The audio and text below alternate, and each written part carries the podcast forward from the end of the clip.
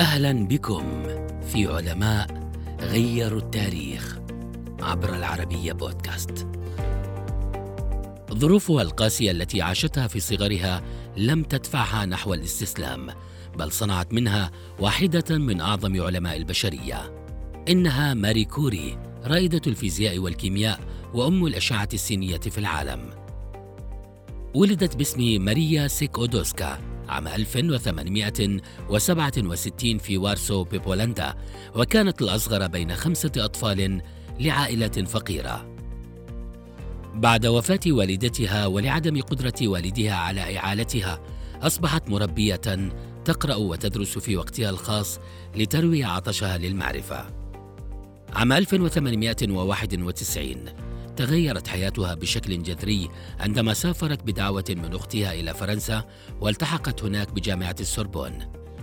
عام 1894 التقت ببيير كوري، وكان عالماً يعمل في باريس، لتتزوج به بعد عام.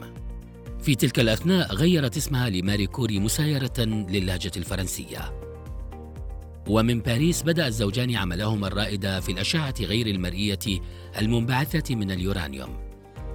أثناء تجاربهما على أحد المعادن لاحظا وجود عنصر إشعاعي لم يكن معروفا، ليتمكنا من فصله مطلقين عليه اسم البولونيوم. عام 1898 نشرت عائلة كوري أدلة قوية تدعم وجود عنصر جديد أطلقوا عليه اسم الراديوم، ومنذ ذلك الوقت وصلت ماري مع زوجها الليل بالنهار لإثبات صحة اكتشافهما رغم المخاطر الشديدة التي تعرضا لها جراء النشاط الإشعاعي. عام 1903 منحت وزوجها والعالم أونري بيكرل جائزة نوبل في الفيزياء لقاء أبحاثهم في دراسة ظاهرة الإشعاع، لتكون ماري أول امرأة تحصل على مثل تلك الجائزة. وفي نفس العام اجتازت أطروحة الدكتوراه في الفيزياء. تعرضت حياتهما لمأساة عام 1906 عندما توفي زوجها في حادث سير، إلا أنها حافظت على عزيمتها التي لا تقهر، وخلفته في كرسيه كأستاذ في جامعة السوربون، وأصبحت بذلك أول امرأة تتبوأ مثل هذا المنصب. في عام 1910 وضعت ماري تعريفاً لمعيار دولي لقياس الانبعاثات الإشعاعية، وسمي وحدة كوري. في عام 1911 حصدت جائزة نوبل ثانية، وهذه المرة في الكيمياء، لتكون بذلك أول امرأة تحصد جائزتي نوبل عن مجالين مختلفين. وتحت قيادتها تخرج في معهد كوري الذي بنته جامعة السوربون 4 فائزين بجائزة نوبل، منها ابنتها إيرين وزوج ابنتها.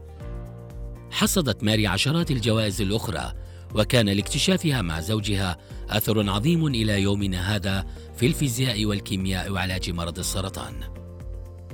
رغم إنجازات ماري الهائلة، إلا أنها تعرضت للتمييز العنصري في فرنسا على اعتبار أنها من أصول بولندية، كما منعت من الاشتراك في مناسبات علمية كثيرة لكونها امرأة. توفيت عام 1934 بعد إصابتها بفقر الدم جراء تعرضها الشديد للأشعة.